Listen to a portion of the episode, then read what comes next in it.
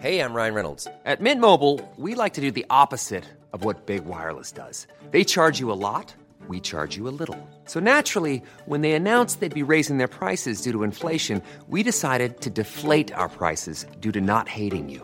That's right. We're cutting the price of Mint Unlimited from $30 a month to just $15 a month. Give it a try at mintmobile.com slash switch. $45 upfront for three months plus taxes and fees. Promo rate for new customers for limited time. Unlimited more than 40 gigabytes per month. Slows. Full terms at mintmobile.com.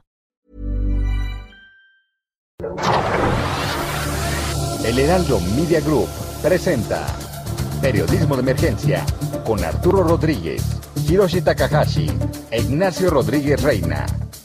Con las reglas del oficio. Comenzamos.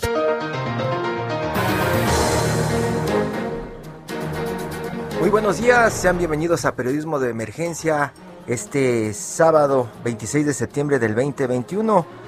Son las 10 de la mañana con 3 minutos tiempo del centro de México y estamos como todos los sábados y domingos en la cabina Ignacio Rodríguez Reina y Mónica Reyes. Muy buenos días, Nacho, Mónica. ¿Qué tal, Hiroshi? Mónica, muy buenos días. Bien, eh, aquí con el gusto de arrancar este nuevo programa y bueno, con muchos temas que seguramente serán de su interés y que han estado en, pues, en, la, en la agenda pública de esta semana. Agenda pública que ha estado muy, muy, muy eh, fuerte y, y, también tenemos a Arturo Rodríguez a la distancia, conectado vía telefónica desde el norte del país. Arturo, muy buenos días. Buenos días, Hirochi, Ignacio y Mónica. Qué gusto estar en el programa. Buenos días. Pues vamos a comenzar con esta agenda que pues dará algunas señales de lo que comienza esta semana a llamar la atención y que seguramente dominará la agenda de los principales medios de este país. Nuestro futuro próximo, la sección de Mónica Reyes. Mónica. Adelante, vamos a comenzar. Futuro próximo.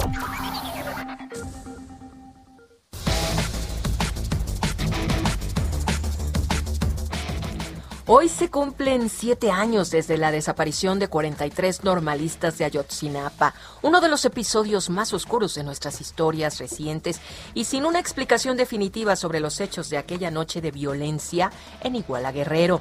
Como cada año desde entonces se han programado diferentes actividades del lado de las familias víctimas, así como de la institucionalidad. Semana de conmemoraciones patrias, entre estas la más importante que son los 200 años de la independencia de México, efeméride que continuará con los programas de celebración y replanteamiento de algunos aspectos históricos por el gobierno de la República, incluida una ceremonia especial del jueves en Morelia para recordar el natalicio de José María Morelos y Pavón. En el ámbito legislativo habrá amplia actividad en la semana, pues deberán comparecer ante el Senado el secretario de Relaciones Exteriores, Marcelo Ebrard, el martes, mientras que el miércoles lo hará el de Gobernación, Adán Augusto López. Además, el próximo jueves se vence el plazo para que el Congreso legisle la revocación de mandato o de lo contrario, en caso de ser realizable, será el INE quien mantenga el reglamento aprobado hasta ahora.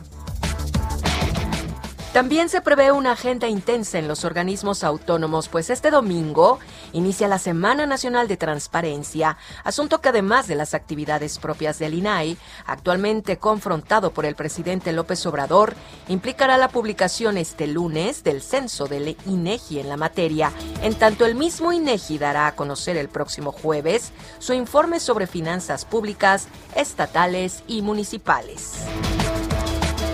Finalmente será también una semana de relevos, pues el próximo viernes asumirán sus cargos los nuevos gobernadores. De Michoacán, Alfredo Ramírez Bedoya.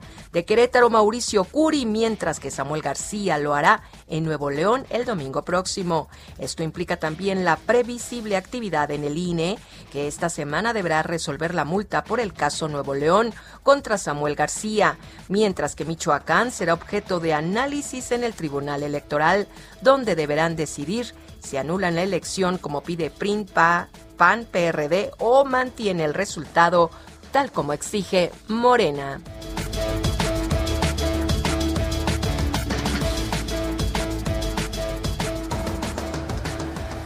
Periodismo de emergencia.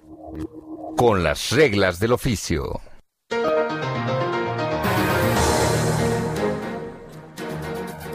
Muchísimas gracias Mónica Reyes por todo este adelanto de lo que estaremos abordando seguramente en las redacciones de este país y uno de los temas que no nos ha dejado descansar prácticamente en las redacciones tiene que ver con la ciencia en México y también con la Fiscalía General de la República, algo que tal vez en algún momento no pensábamos que pudiera mezclarse, Nacho.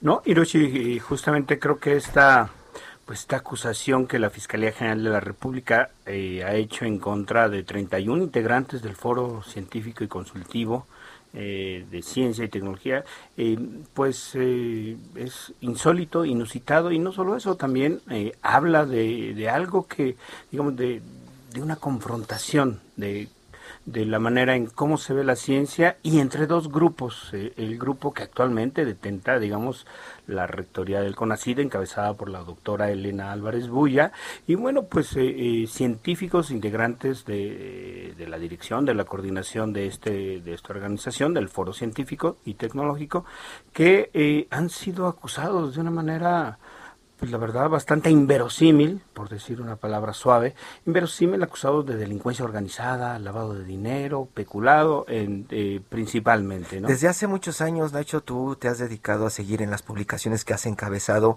todo el tema científico. Eres uno de los pocos editores y directores en este país que se preocupa por la ciencia.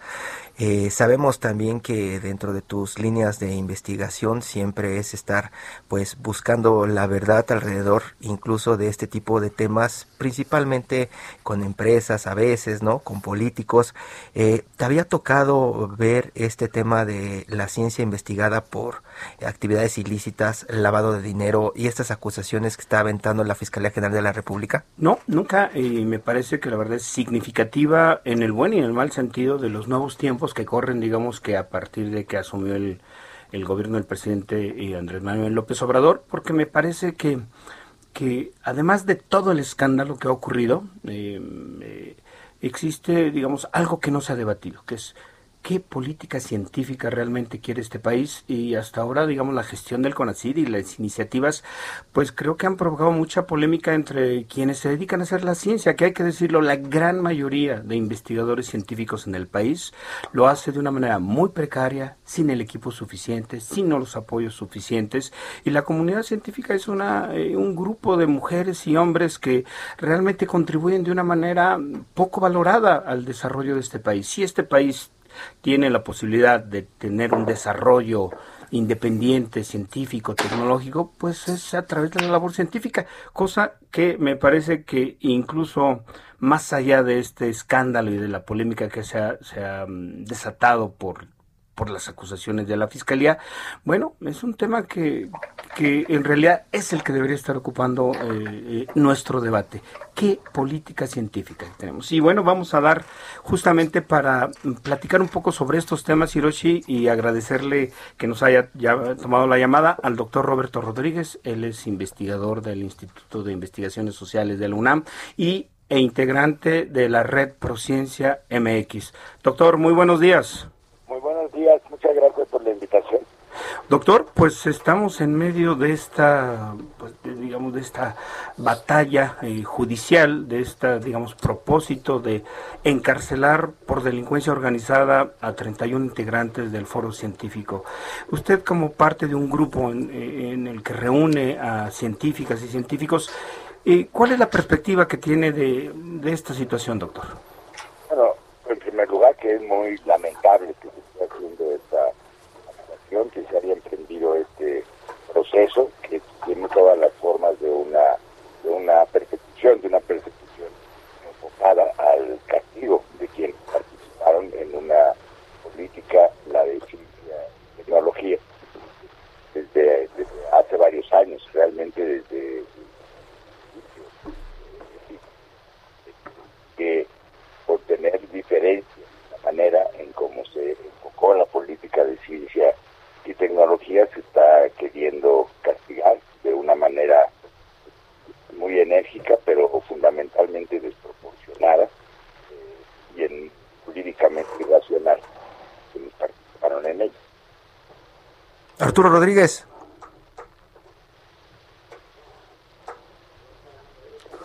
Doctor, uno de los temas que me parecen relevantes es esta cuestión de, decir que pues tampoco se trata de científicos, sino de funcionarios inmersos en el ámbito de la ciencia.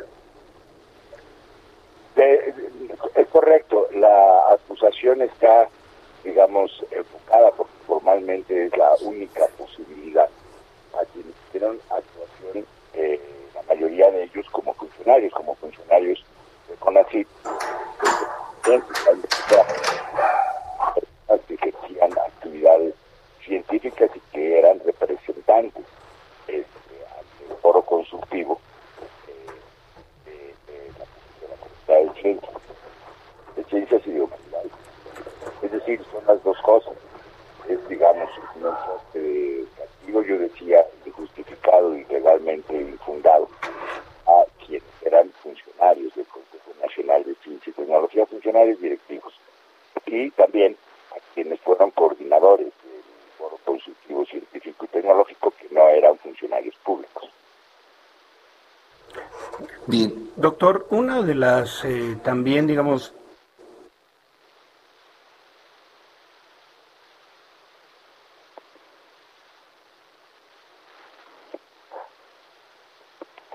recursos públicos de parte del, del CONACID hacia este foro y que en realidad todo ha sido muy opaco, muy oscuro y que no hay ninguna persecución, sino que el gobierno, según argumenta eh, eh, desde esa esfera pública, eh, simplemente lo que está haciendo es acabando con la corrupción en un grupo que ha sido sumamente privilegiado. ¿Usted coincide con esta lectura?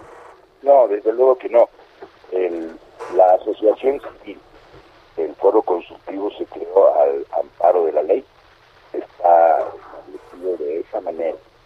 El, estatuto orgánico de CONACYT que fue vigente hasta el año 2019. Y así lo apreció además eh, la Suprema Corte de Justicia al, revisar cuál era esta condición. Lo dice, la sentencia respectiva lo dice con toda claridad, con toda claridad. Desde su fundación hasta el año 2019 en que el Estatuto Orgánico de CONACYT era a través de una asociación civil que realizaría sus actividades y funciones el foro consultivo. El foro consultivo, por otra parte, estaba establecido en la Ley de Ciencia y Tecnología del 2002, que es aún todavía vigente porque el CONACYT nuevo no ha podido crear una nueva ley de ciencia y tecnología ya está mandatado constitucionalmente, llevan dos años de retraso no haberlo hecho. Y además estaba establecido el foro consultivo en la ley orgánica de CONACYT y en el estatuto orgánico para la operación del foro consultivo se determinó que se creara una asociación civil. Entonces está no solamente puesto en la ley, sino perfectamente reconocido por la sentencia de la Corte de Justicia por la que están pasando en alto o por encima o pretende hacerlo la Fiscalía General de la República. Doctor, lo saluda Hiroshi Takahashi, muy buenos días. Eh, como bien menciona Arturo, en algún momento se ha comenzado a hablar de que pues estos 31 personajes no todos son científicos y que en algún momento esto podría regresarse a esta, a esta comunidad científica que los está defendiendo, porque en dado caso que llegan a encontrar que probablemente no los 31 tengan por ahí alguna situación realmente de, de actuar ilícito o de enriquecimiento ilícito o de lavado de dinero, pues podría esto afectar toda la credibilidad de los que están defendiendo a este grupo. Eh, ¿Cómo se está leyendo este tema? Porque así como hay científicos muy destacados, hay personajes que pues no tienen justificación de pues estar administrando la ciencia, ¿no, doctor? No, tienen plena justificación estar administrando la ciencia, porque son ellos, los funcionarios de CONACYT, este, designados, designados para una función, una función que tiene un marco legal muy claramente establecido. Y déjeme decirle, la operación tanto del Consejo Nacional de Ciencia y Tecnología como de otras instituciones públicas que se dedican a la educación superior, las universidades autónomas, por ejemplo, los centros de investigación también, han sido en los últimos años rigurosamente supervisadas tanto por la Auditoría Federal de la Federación, por un lado, los órganos auditores de los, estados cuando corresponde a universidades estatales, por ejemplo, este, pero también por un órgano interno de control dentro del propio dentro del propio Consejo Nacional de Ciencia y Tecnología. Las cuentas me parece a este, mí, y nos parece a muchos más, que son claras y que han estado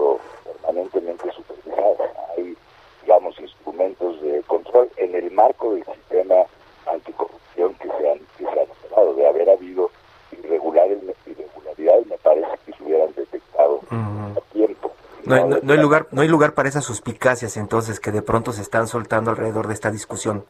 Estamos tranquilos de ello y sin embargo, de haber irregularidades administrativas, pues se pueden solventar justamente por la vía administrativa y desde luego en el marco de la ley de responsabilidades administrativas y no a través de intentar causarlos por la vía penal con acusaciones tan graves, tan desmedidas como las de delincuencia organizada. Oiga, doctor, y justamente si, digamos, había mecanismos o la ley prevé incluso mecanismos para solventar o, para hacer una revisión a fondo y que se muestren con transparencia el uso de los recursos públicos, si por ahí no iría, eh, ¿cuál es la razón que ustedes piensan que existe detrás de esta embestida contra el foro científico? Una razón política que no queda suficientemente clara, salvo por, digamos, una actitud que se ha mostrado de menosprecio a la actividad científica, de acusar a quienes dedicamos a ella de privilegiados, de suponer algunas formas de corrupción. Suponer sin demostrar, porque no ha habido un solo caso, un solo caso, que ello en efecto se demuestre, incluso con la extinción de los fideicomisos que apoyaban la actividad científica, se prometió, sin haberse cumplido, que se iba a exhibir y a demostrar por qué estos fideicomisos representaban una triangulación de recursos. Eso nunca se probó, nunca se demostró, nunca se brindó evidencia. Simplemente se tomó la decisión, me parece a mí que apresurada y igualmente desmedida, de extinguirlos prestando recursos fundamentales para proyectos de actividades de ciencia y tecnología. Doctor Roberto Rodríguez, investigador del Instituto de Investigaciones Sociales de la Universidad Nacional Autónoma de México. Muchísimas gracias, muy buenos días y esperamos platicar con usted pronto para pues darle seguimiento a este tema que pues realmente ha dominado la agenda en las últimas semanas y seguramente estará en la agenda en las siguientes semanas y meses, Nacho. Así es, así es. Pues le agradecemos muchísimo la llamada, doctor, y estamos en contacto. Gracias por la entrevista. Gracias. Periodismo de emergencia. Con las reglas del oficio. Pues continuamos platicando de este tema de cómo la comunidad científica está rechazando la persecución de la Fiscalía General de la República contra el Foro Consultivo Científico y Tecnológico. Está en la línea nuestro amigo Arturo Barba, periodista científico, coordinador académico de la Cátedra Granados Chapa de la UAM y ex coordinador de comunicación de la Academia Mexicana de la Ciencia. Arturo, qué gusto saludarte, buenos días. ¿Qué tal, Hiroshi? Muy buenos días, Nacho, Arturo.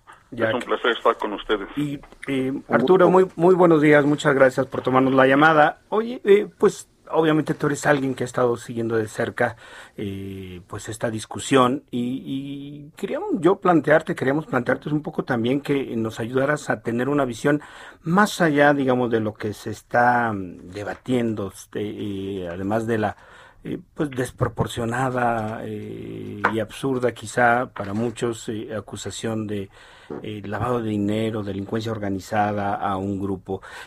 ¿Tú coincides con esta visión que también existe de que en realidad lo que hemos, lo que no se ha explorado en el debate público es que en realidad se trataría de un pleito de élites científicas de las que tienen hoy el poder de la ciencia, de la política de ciencia y de quienes lo tuvieron, y que bueno, el que sea esta discusión, este choque entre estas dos élites, no hace que ni uno ni otro tengan necesariamente la verdad. ¿Tú, tú cómo ves esta perspectiva, Arturo? Sí, Nacho, yo creo que sí es parte pues de la disputa eh, por el poder, por definir las líneas eh, que debe seguir la política científica en, en México y, y, finalmente se trata de la lucha del nuevo grupo que ahora está en, en el poder, en el CONACIT, y el grupo que dejó el poder, que viene desde el año 2000, ¿no? desde, desde la época de Fox, que se creó la nueva ley de ciencia, Y, y la verdad es que esto no le quita la desproporción y, y, la falta de fundamento de la acusación que estamos que estamos viendo, ¿no?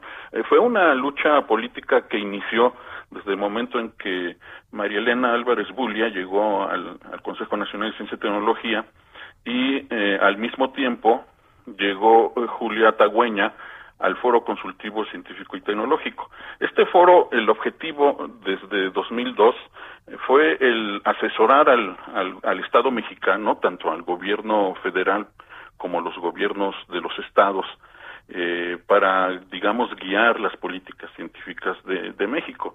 Eh, entonces, eh, históricamente estuvo eh, proponiendo diversas políticas. Creo que se fortaleció mucho, por ejemplo, la descentralización de, de, la ciencia en México. Creo que este fue uno de los grandes logros de este esfuerzo del foro y ahí estuvo eh, eh, proponiendo diversos programas y diversos proyectos que le fueron dando esta amplitud al, al, al, al país. Ya cada estado cuenta por ejemplo, con su Consejo Nacional, con su Consejo de Ciencia y Tecnología o Secretaría de Ciencia, según cada estado, eh, que se encarga de impulsar las políticas científicas en cada entidad. Eh, creo que este fue uno de los grandes logros del foro consultivo y hay que señalar, Nacho, que dentro del foro hay una mesa directiva en donde están representados académicos y científicos no solo de las principales instituciones científicas del país como la UNAM, la UAM, el POLI, sino de los estados, los consejos de ciencia y tecnología de los estados, y eh, tiene una representación, tenía una representación muy amplia. Eh, y a la hora que se eh, inicia el pleito entre la directora actual del CONACIT eh, en contra de la de Julia Tagüeña, y hay que recordar que Julia Tagüeña fue funcionaria del gobierno de Peña Nieto ahí en el CONACIT. Fue la segunda de a bordo después de Enrique Cabrero de, de CONACIT. Arturo, Arturo, vamos a una pausa. Sí, Estamos claro. eh, platicando con el maestro Arturo Barba, periodista y pues también coordinador académico de la Cátedra Ganado Chapa de la UAM y ex coordinador de comunicación de la Academia Mexicana de la Ciencia. Vamos a una pausa rápidamente y continuamos platicando porque hay muchas preguntas alrededor de este Consejo Consultivo de la Ciencia y de las élites, como dice Nacho Rodríguez Reina.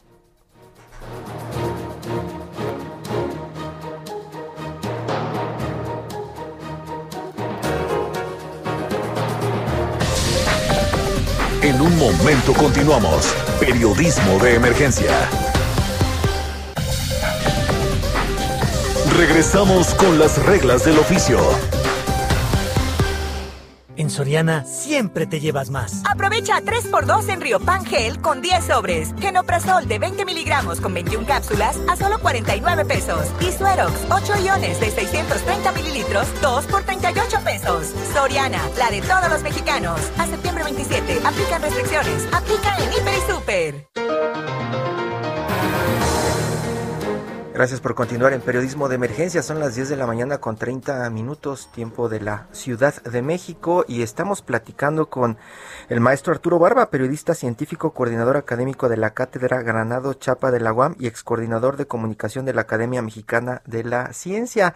Estábamos con el tema de las élites dentro de la ciencia. Él ya había, pues, eh, prácticamente eh, diseccionado cómo estaba cómo estaba ese ese grupo. Nacho. Sí eh, Arturo eh, creo que dentro de lo que nos estabas platicando valdría la pena también un poco que nos compartieras porque tú has sido crítico de, del desempeño de este foro consultivo más allá de la pues desproporcionada acusación contra sus integrantes también has sido crítico del papel que ha desempeñado en, en gobiernos anteriores Arturo Sí, mira, Nacho, además de impulsar la descentralización de la ciencia, otro de los grandes rasgos del foro fue el apoyar eh, que se destinaran muchos recursos públicos a empresas eh, privadas.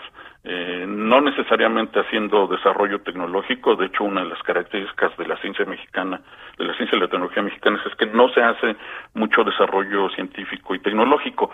Sin embargo, durante todo el gobierno de, Calderón y el gobierno de Peña Nieto se destinaron recursos cada vez más crecientes a estas grandes empresas y por el otro lado se le iban quitando los recursos a científicos mexicanos que hacían investigación básica fundamentalmente investigadores de las instituciones de educación superior como la UNAM, la UAM y el POLI. Eh, entonces, mientras a los científicos se les recortaban recursos, a las empresas se les incrementaba y esto, eh, como lo hemos visto y lo estamos viendo ahora, no resultó en beneficio del país. Eh, el, el foro consultivo debió ser crítico, de hecho durante un tiempo lo fue, eh, con la gestión del doctor Juan Pedro Laclet, eh, y eh, dejó de ser un ente crítico para convertirse en, un, en una institución aduladora de las políticas públicas. Y eso le quitó, por un lado, autonomía y, por otro lado, le quitó capacidad de interlocución. Los científicos, sobre todo los de instituciones de educación superior, vieron al foro como un ente eh, más bien de comparsa de las políticas públicas de CONACIT. Eh, de ahí que en el momento en que el CONACIT decidió recortar los recursos, cada, en los últimos años venía recibiendo 50 millones de pesos, el foro, eh, bueno, por supuesto, se inconformó, protestó pero la comunidad científica mexicana se quedó callada. En realidad no, no fue tan eh, grave el hecho de que le quitaran los recursos, recortaran los recursos al foro. Y esto eh, se judicializó y de ahí vino todo este pleito entre el foro consultivo y el CONACIT. Eh, además de que estaba encabezada por una persona que había eh, sido parte de los principales funcionarios de, de la gestión de Peña Nieto, el foro consultivo eh, dejó de hacer propuestas realmente de fondo de las políticas públicas en ciencia y tecnología y, el CONACIT eh, se orientó sobre todo hacia la parte de apoyo a las empresas. No digo tecnológico, sino más bien de apoyo a las grandes empresas. Eh, de ahí que a lo mejor eh, María Elena Álvarez Bulia es ciencia básica, ella hace biología de plantas, eh, y se opone a los transgénicos. Eh, de ahí que, eh, por supuesto, grandes grupos de la ciencia mexicana que ahorita están en el poder en CONACYT están en contra de estas políticas y de ahí viene parte de este pleito. Ahora, independientemente del pleito de estos grupos que viene desde hace tanto tiempo, eso no quita la posibilidad de que se finquen responsabilidades contra funcionarios. Y lo que mencionaban hace un momento es muy importante. De todos los acusados, una cuarta parte son científicos. Realmente son investigadores solo una pequeña parte. El resto han sido funcionarios, burócratas, que siguen siéndolo en diversas instituciones y eh, el CONACIT es una de las instituciones más opacas, sigue siéndolo en este actual gobierno, pero lo fue durante las anteriores administraciones no transparentaba bien el uso de sus recursos, eh, los fideicomisos se manejaban de una manera realmente oscura. Eh, este, este destino de tantos miles de millones, estamos hablando de alrededor de 40 mil millones de pesos destinados a las empresas, no debería de analizarse con mucho detenimiento. Hay eh, realmente proyectos que, que no tienen entregables, que, que no tienen eh, buenos resultados. Y esto y toda esta información la tienen las actuales autoridades. ¿por qué? porque tienen acceso a toda esa información a todos esos expedientes. Deberían de fincarse responsabilidades en torno a esto conforme a derecho y no a través de esta acusación absurda. Porque de fondo lo que lo que dice CONACIT es que eh, el foro consultivo recibió todos esos recursos mientras operó de manera ilícita, y eso no es cierto. El foro consultivo recibió todos esos recursos amparado en la ley de ciencia y tecnología, que incluso ahorita es vigente. Eh, lo que hizo CONACID fue eh, modificar sus propios estatutos, donde se establecía que estaba obligado a otorgarle recursos al foro, para crear un foro distinto, otro foro que se creó en 2019, finales de 2019, y durante un tiempo en México hubo dos foros que tenían el mismo objetivo, solo que el, nuevo foro es totalmente dependiente del, del CONACIT, pero también es representado, eh, eh, participan eh, representantes de instituciones científicas y académicas. Entonces ha sido todo un, barullo. Eh, María Elena Álvarez Bulia ganó el pleito político, desapareció el foro que existía antes, este grupo ya no está en digamos, ha, dejado el poder dentro de las decisiones de la política científica mexicana y esto de la, de la acusación de uso de recursos de procedencia ilícita y delincuencia organizada es totalmente rudeza innecesaria, no creo yo. Y si hay responsabilidades contra algún funcionario, exfuncionario o contra algún exadministrador, pues que se fijen responsabilidades eh, pero muy puntuales. Esta acusación de la Fiscalía, esta acusación actual de la Fiscalía, no tiene solución. Suena más bien, y un poco para redondear, pues suena más bien como una venganza personal y utilizando instituciones públicas, ¿no? Sí, sí, sí. Este, este es lo que realmente eh, está de fondo, Nacho, y lo que preocupa, ¿no? ¿Por qué, por qué usar las instituciones eh, judiciales, ¿no? ¿Por qué usar la justicia mexicana? Eh, como una venganza, no del fiscal, como decían equivocadamente por ahí algunos columnistas, sino de la directora general de CONACIT. No había base jurídica para acusar al, foro, hacer estas acusaciones, eh, que las inició CONACIT, porque la directora ya dijo que no sabía nada y que eso no es no es responsabilidad de CONACIT, no, CONACIT fue quien eh, interpuso la denuncia, y eh, por estos eh, objetivos, ¿no? Uso de recursos de procedencia ilícita y, transferencia de, recursos millonarios al foro. Eso está amparado hasta finales de 2019 por la ley, así es todo recurso que recibió el foro hasta desde 2002 que se creó hasta 2019 que, que dejó de, de funcionar legalmente, digamos, eh, está amparado en la ley de ciencia y tecnología. Maestro Arturo Barba, periodista científico, coordinador académico de la Cátedra Granado Chapa de la UAM y ex coordinador de comunicación de la Academia Mexicana de la Ciencia. Arturo, un abrazote, muchas gracias, nos dejas más claro todo este pues lío y pleito que se está dando en los medios de comunicación masivos de este país. al contrario, al contrario, es un placer, con mucho gusto. Arturo, buenos días. Buenos días. Muy buen día. Periodismo de emergencia, con las reglas del oficio. Para continuar hablando de periodismo, Nacho, hoy invitamos a dos de las mujeres que están detrás de Opinión 51, un sitio de noticias, newsletter y generación o, sitio de creación de contenidos que ha comenzado a hacer muchísimo ruido. Está en la línea Stephanie Luis y Sandra Romandía y me da muchísimo gusto saludarlas. Muy buenos días. Hola, muy buenos días. Hola, Hiroshi. Hola, Steph. ¿Qué tal? Muy buenos días, ¿cómo están? El saluda Ignacio Rodríguez Reina. Oigan, pues yo creo que sería importante, interesante conocer cuál es el origen, entiendo que Opinión 51, pues tiene que ver en el que las mujeres son el 51% de la población mexicana y los espacios de opinión, por supuesto que no llegan en los medios nacionales, no llegan ni siquiera un porcentaje cercano a ese. Eh, así es, de Opiniones 51 nace al ver esta necesidad, eh, que, la, que la observamos muy bien en un estudio que se publicó en El Economista por Ibabel Arroyo, por la periodista Ibabel Arroyo, en el que ella estuvo como revisando eh, los espacios de opinión de mujeres en México, precisamente.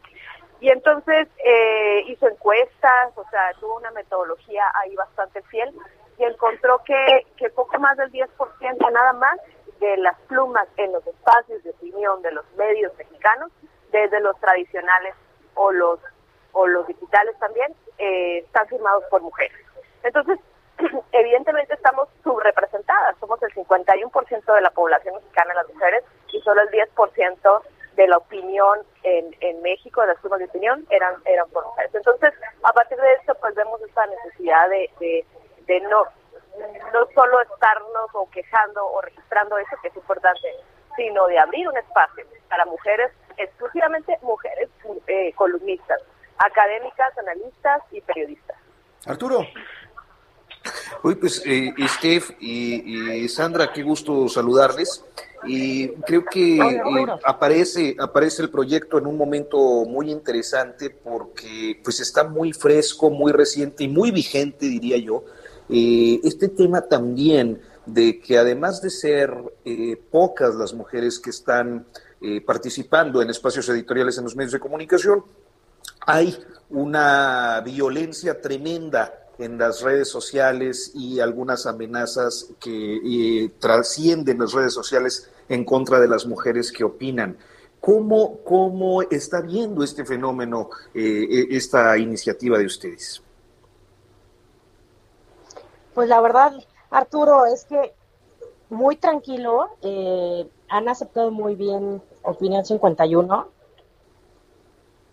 La verdad es que el, recibimiento que hemos tenido de parte de los lectores, de las periodistas, de las, las especialistas que están colaborando con nosotras, eh, ha sido muy bueno. En especial, ¿sabes que Las columnistas han tenido un, un espacio seguro para publicar hay muchos temas que ellas de pronto podían tener en el tintero porque pues no era probable en su en su medio o en, porque muchos ya tienen espacios consolidados, ¿no? Entonces, bueno, simplemente no podían escribir de esto y Opinión 51 les vino a abrir este espacio de, libertad de opinión eh, para que ellas digan lo que tengan que decir, ¿no? Entonces, la verdad es que ha sido muy bueno, eh, no hemos tenido ataques frontales, la verdad es que se ha elevado mucho la conversación y eso es algo que buscábamos desde el inicio, aportar valor. Entonces, eh, la verdad estamos muy felices y esperamos que continúe eh, justo sucediendo esto, elevando la conversación porque creo que es algo que nos hace falta para continuar em, moldeando nuestro criterio, ¿no? y, conociendo la noticia desde otros ángulos, con otras aristas, con otras perspectivas. Entonces, esto está funcionando muy bien y estamos muy felices con este resultado y la forma en la que nos han acogido todos los todos los ángulos que tienen que ver con opinión, ¿no? desde lectores hasta columnistas y, y ustedes periodistas. Uno de los temas, uno de los temas de los envidiosos, como les llamo yo, es eh, el tema de que pues comenzaron desde las redes, desde algunas redacciones también a decir que pues había intereses ocultos detrás de ustedes, ¿no? Ya saben que empezaron a decir algunos de los bots de probablemente de la 4T, imaginamos, que pues detrás de ustedes estaba hasta Claudio X González. ¿Quién está detrás, detrás de ustedes? Y cuéntenos su modelo de autogestión para que quede claro. Este, bueno, no, no hay nadie detrás de nosotras. En realidad, eh, Opinión 51 nace de una comida, de una charla entre Stephanie Lewis y Pamela Cerda, eh, que es la otra cofundadora, y, de esta necesidad de encontrar un espacio, ¿no? Eh, ha sido un fenómeno, yo creo que muy particular y hasta disruptivo en el sentido del modelo, porque por una parte ha avanzado como, como solito, ahorita usted podrá ahondar un poco más en eso, pero el proyecto ha avanzado solito, ha caminado solito porque hemos encontrado apoyo, patrocinios de, de todos lados. No hay, por supuesto, ni de nadie detrás, no hay un inversionista, no hay, no hay una, corporación, no hay no hay nadie. Y este y el modelo eh, que si me dejas este, darte la palabra para que para que lo expliques un poco pues es interesante y es nuevo y es parte también de esta disrupción en la que queremos en la que queremos eh, andar. No tienen un padrino millonario como dicen. No para nada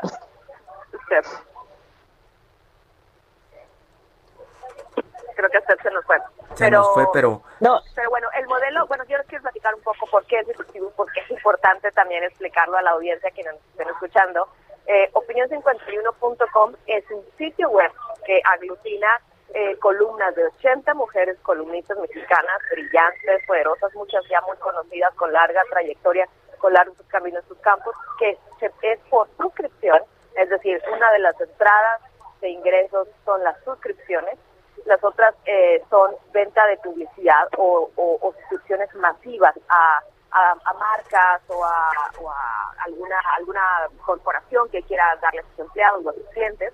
Ese es otro de los modelos. Y, al, y, al, y, lo tercer punto importante es que lo que ingresa, una parte de lo que ingresa, eh, se va, por supuesto, al tema operativo de la empresa que funciona, la plataforma, etcétera y lo demás es para las columnistas según el porcentaje de lecturas que tengan. Entonces, esto es, un proyecto realmente autosustentable que ha sido este, muy bien aceptado. Ahorita podemos decir, no queremos dar todavía números de suscripciones, pero va avanzando muy bien. Es un medio que nació con suscriptores antes de que nacieran. Es decir, antes de que se publicara la primera columna, afortunadamente ya teníamos suscriptores Y es un poco con esta idea de que, de que nuestro trabajo vale, nuestro trabajo como mujeres. Una de las pláticas que, tuvimos entre todas o que coincidimos, que también lo menciona este estudio que, que del que hablé al principio de Babel Arroyo, es que muchas de las mujeres columnistas de México no cobran ni un peso en los, medios donde están, con tal de tener el espacio. Y creemos que el trabajo vale y por eso es que invitamos pues a, la audiencia, a los lectores a que pues, a que se informen de una manera distinta, a que analicen lo que está pasando, el acontecer de una manera distinta. Todas las mañanas va a llegar su correo newsletter cinco o seis columnas eh, que hablan de diferentes temas, política, coyuntura, medio ambiente, energía, corrupción, este, también estilo de vida, temas de familia y eh, pagando una, una suscripción, ¿no? Puede ser un esquema mensual o un pago anual. Sandra Romandía, Stephanie Luis, muchísimas gracias. No se pierdan este proyecto Opinión 51, que más que un proyecto, pues es prácticamente una realidad que está circulando entre pues prácticamente todos los que están consultando el ciberespacio. Y ahí está el pues eh, prácticamente el lugar en donde pueden leer a las mejores columnistas de este país y también aportar para que esto siga siendo una realidad en medio de una gran crisis que estamos viviendo los medios de comunicación en este país y en el mundo, Nacho. Así es, así es. Yo creo que vale la pena seguirles la pista y estar muy atentos a todo lo que están haciendo. Muchísimas gracias, Steph, Sandra. Muchas gracias, gracias Ignacio. Hasta luego. Muchas felicidades. Suscríbanse a ya, suscritos. Suscritos todos. Eh, gracias. Felicidades. Gracias. Todo menos fútbol.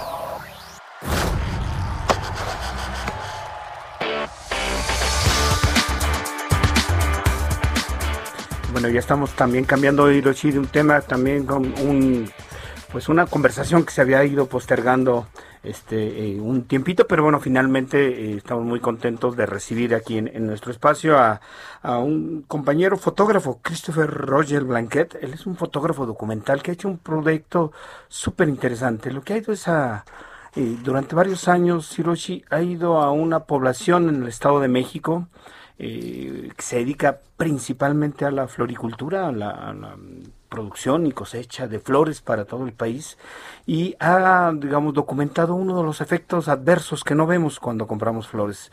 Es eh, eh, el impacto en la salud que tiene el uso de agroquímicos para el cultivo de las flores en, en la población y justamente él, él, ha llamado un proyecto que se llama mm, Veneno, Veneno Hermoso o Beautiful Poison, como se diría en, en, inglés. Y bueno, pues nos da mucho gusto recibir en, en la línea telefónica, tenemos a, a Christopher. Christopher, muy buenos días. Hola, ¿cómo estás? Buenos días, saludos a todos. Un gusto, muchas gracias por considerarme. Hola Christopher, te saluda Hiroshi Takahashi. Yo te quiero preguntar por qué lanzarte a hacer este proyecto que pues implica muchos años y si lo vemos desde el lado de los medios tradicionales, te diría un editor, pues de esto no vamos a ganar un centavo. ¿Para qué? Bueno, eh, a mí en ese sentido yo ya llevo eh, un par de años, más de, no, como tres años siendo freelance y justo ese esa independencia laboral me da un amplio margen para hacer temas de largo aliento que a mí me interesen. Eh, en el sentido de Villaguerrero y el cultivo de las flores, eh, yo sabía ya con mucho tiempo atrás lo que ocasionaba, solo que no había ocurrido un factor detonante para que yo empezara a documentar. Eh, eso fue justo también a partir de una entrevista de trabajo en un medio internacional en el que me sugirieron que les hiciera un reportaje. Mm. Entonces ahí fue cuando yo dije, ah, pues ese tema lo he querido hacer desde hace mucho tiempo y lo empecé a trabajar con la idea de, postularme a este medio. Al final llegó la pandemia y, mi, mi, trabajo quedó delegado por la agenda que era otra y el tema me interesó y dije, bueno, lo voy a hacer y entonces después pasaron dos años y sigo documentándolo. ¿Cuál fue cuál fue el detonador? Precisamente es eso, parte de lo que el, parte de lo que preguntamos. ¿Cuál es el detonador para hacer este trabajo que imaginamos lleva tiempo, esfuerzo, dinero? Y, además, ¿qué es lo que has logrado ver, capturar y, compartir con la gente? Sí, bueno, el detonador, el detonador fue ese. Este, el que una editora me, me dijera, ¿sabes qué? Eh, para el año que entra queremos que hagas un trabajo sobre el medio ambiente o su impacto, el impacto climático en las personas. Y yo ya sabía que en la zona de Villaguerrero eh, la comunidad estaba colapsada por varias varios padecimientos como hidrocefalia, espina bífida, tumores, eh, a causa de los pesticidas y que estaba poco explorado. En, en el sur de América ya, ya se ha hecho este trabajo, no yo, es mismo, creo que se llama Padiano, el fotógrafo argentino que lo ha documentado, y me, inclusive esta editora me lo dio como referencia, me dijo, mira, este es un trabajo en el que puedes usarlo para darte una idea, y yo lo hice, solo que superó mi expectativa del trabajo y mi interés para contar esta historia que ya en realidad pues no me interesó aplicar más, o sea, trascendió y yo empecé a documentar este esta historia por mi cuenta y, eso fue el detonante, básicamente una entrevista de trabajo. Arturo. Pues hoy qué gusto eh, saber de tu proyecto. Eh, eh, ¿Cuánto tiempo te ha llevado técnicamente? ¿Qué has hecho? Eh, cuéntanos un poco de los detalles. Ok, bueno, eh, ha sido un trabajo muy largo. Eh, llevo dos años eh, haciéndolo, pero varios meses fueron solamente de llamadas, de poder contactar a las personas, porque bueno, yo sí creo fervientemente que para para poder contar una historia con ese nivel de intimidad hay que ser muy honesto y, hablar con la gente y decir por qué quieres contar esa historia y también preguntarse a uno mismo por qué queremos contarla, ¿no? Entonces fue justo un trabajo de introspección de muchos meses, de, de hablar con ellos, de si siquiera no sacar la cámara, solo estar platicando, comiendo, al punto de que ya pude tener su confianza y su permiso para entonces poder eh, documentar a Sebastián, que es un niño de 19 años. Digo que es niño porque parece que tiene 7. Él nació con hidrocefalia, eh, prácticamente ha estado postrado a una silla de ruedas toda su vida. Inclusive eh, los doctores le habían eh, diagnosticado una vida de cuatro años y me dicen sus padres que si ha llegado a esta edad es porque lo han querido y, y es el mejor tratamiento el amor, ¿no? Y, están muy contentos y entonces para mí eh, el poder eh, compartir la historia con los demás y sin defraudar la confianza y tratar con dignidad a, Sebastián es mi prioridad, ¿no?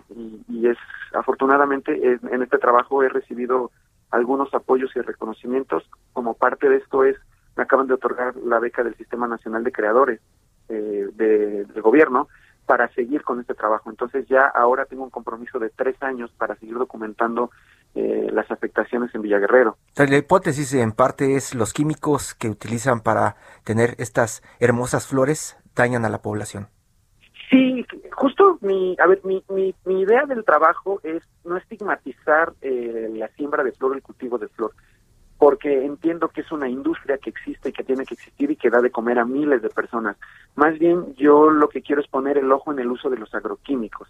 Eh, por dos por dos vías, ¿no? O sea, si me preguntas qué me gustaría que pase, es que en algún momento el gobierno realmente aplique políticas públicas para que eh, se regule esto, porque inclusive se utilizan algunos agroquímicos que en otros países son prohibidos. Christopher, como, por un lado. Desafortunadamente se nos acaba el tiempo. Eh, eh, ojalá podamos platicar la siguiente semana, si nos lo permites, para seguir pues contando de estos pues daños que estás documentando eh, a lo largo del tiempo, Nacho. Sí, pues ni hablar se nos sigue, pero si nos los permites te contactaremos para seguir platicando. Christopher sí, claro, yo, yo un gusto.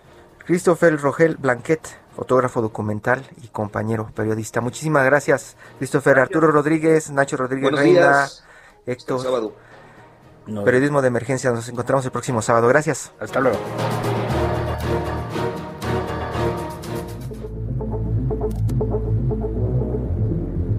Esto fue Periodismo de Emergencia. Con las reglas del oficio.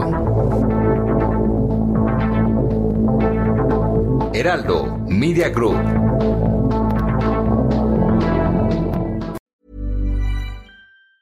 Want truly hydrated skin? Medocia's Body Care Breakthrough Hyaluronic Body Serum. It's clinically proven to increase hydration by 161%. It's lightweight, fast absorbing, and delivers 24 hours of hydration for silky smooth skin without any sticky afterfeel. Treat your skin to clean, vegan skincare from Osea. Get 10% off your first order with code SUMMER at OseaMalibu.com. That's O S E A Malibu.com code SUMMER.